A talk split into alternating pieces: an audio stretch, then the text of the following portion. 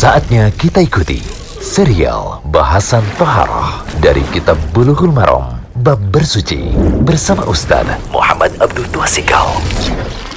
Alhamdulillah, assalatu wassalamu ala Rasulillah wa ala alihi wa man tabi'ahum bi ihsan ila yaumiddin. Kali ini kita berada pada audio yang ke-9 masih dari kitab Bulughul Maram, kitab Thaharah, bersuci, tentang najis dan cara menghilangkannya. Kita lihat sekarang hadis ke-27 sampai 29.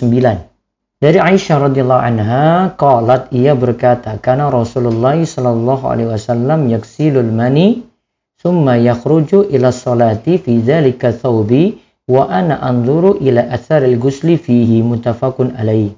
Aisyah radhiyallahu anha berkata bahwa Rasulullah sallallahu alaihi wasallam pernah mencuci bekas mani, kemudian lalu keluar untuk menunaikan sholat dengan pakaian tersebut, dan saya masih melihat, kata Aisyah, bekas cucian itu. Muttafaqun alaihi. Hadis ini diriwayatkan oleh Imam Bukhari dan Muslim. Hadis ke-28.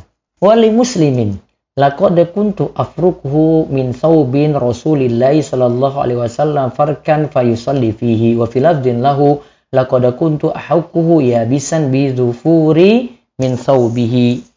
Dalam riwayat Muslim disebutkan, aku benar-benar pernah menggosok bekas mani dari pakaian Rasulullah sallallahu alaihi wasallam, kemudian beliau salat dengan pakaian tersebut. Lalu dalam lafaz lain hadis riwayat Muslim, aku benar-benar pernah mengerik mani kering dengan kuku dari pakaian beliau. Faedah hadis, mani manusia itu suci, bukan najis. Inilah pendapat yang masyhur menurut mazhab Syafi'i dan Hanbali. Walaupun nantinya kalau mani keluar, ingat ya, diperintahkan untuk mandi besar, mandi wajib, mandi junub. Yang kedua, sucinya mani disebabkan mani diperlakukan dengan digosok dalam keadaan kering, lalu dipakai untuk sholat tanpa mencuci. Nah, ini yang kita lihat dalam hadis tadi ya. Terus yang ketiga, Aisyah benar-benar mengabdi pada Nabi Shallallahu Alaihi Wasallam, maka para wanita harus juga seperti itu, meniru ibunda Aisyah radhiyallahu anha. Baik, kemudian hadis yang berikutnya, hadis ke-29. Cara membersihkan pakaian dari kencing bayi laki-laki dan perempuan. Dari Abu Asamah radhiyallahu anhu bahwa Rasulullah Shallallahu Alaihi Wasallam bersabda, bekas air kencing bayi perempuan harus dicuci. Yuksalu min baulil jariyati wa yurashu min baulil gulami.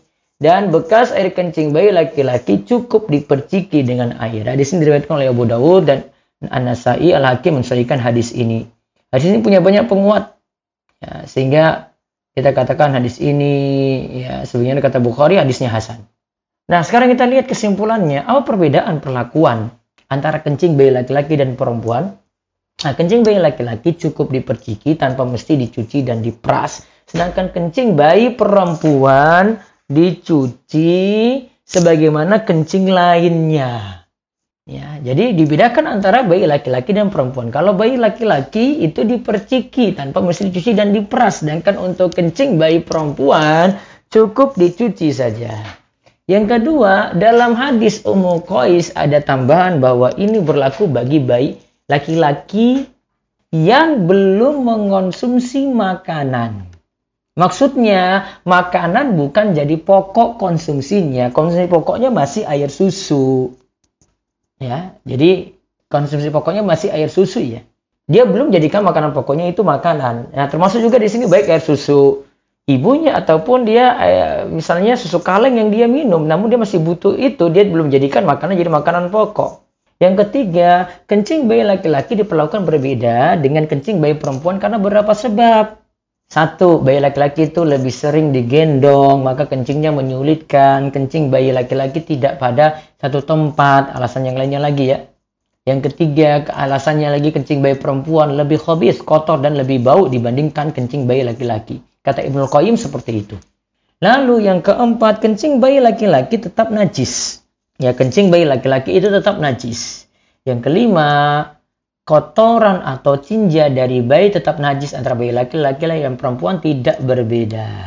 Wallahu a'lam bishawab. Demikian serial bahasan Thaharah dari kitab Bulughul Maram, Bab Bersuci, bersama Ustaz Muhammad Abdul Tauhid Sikal.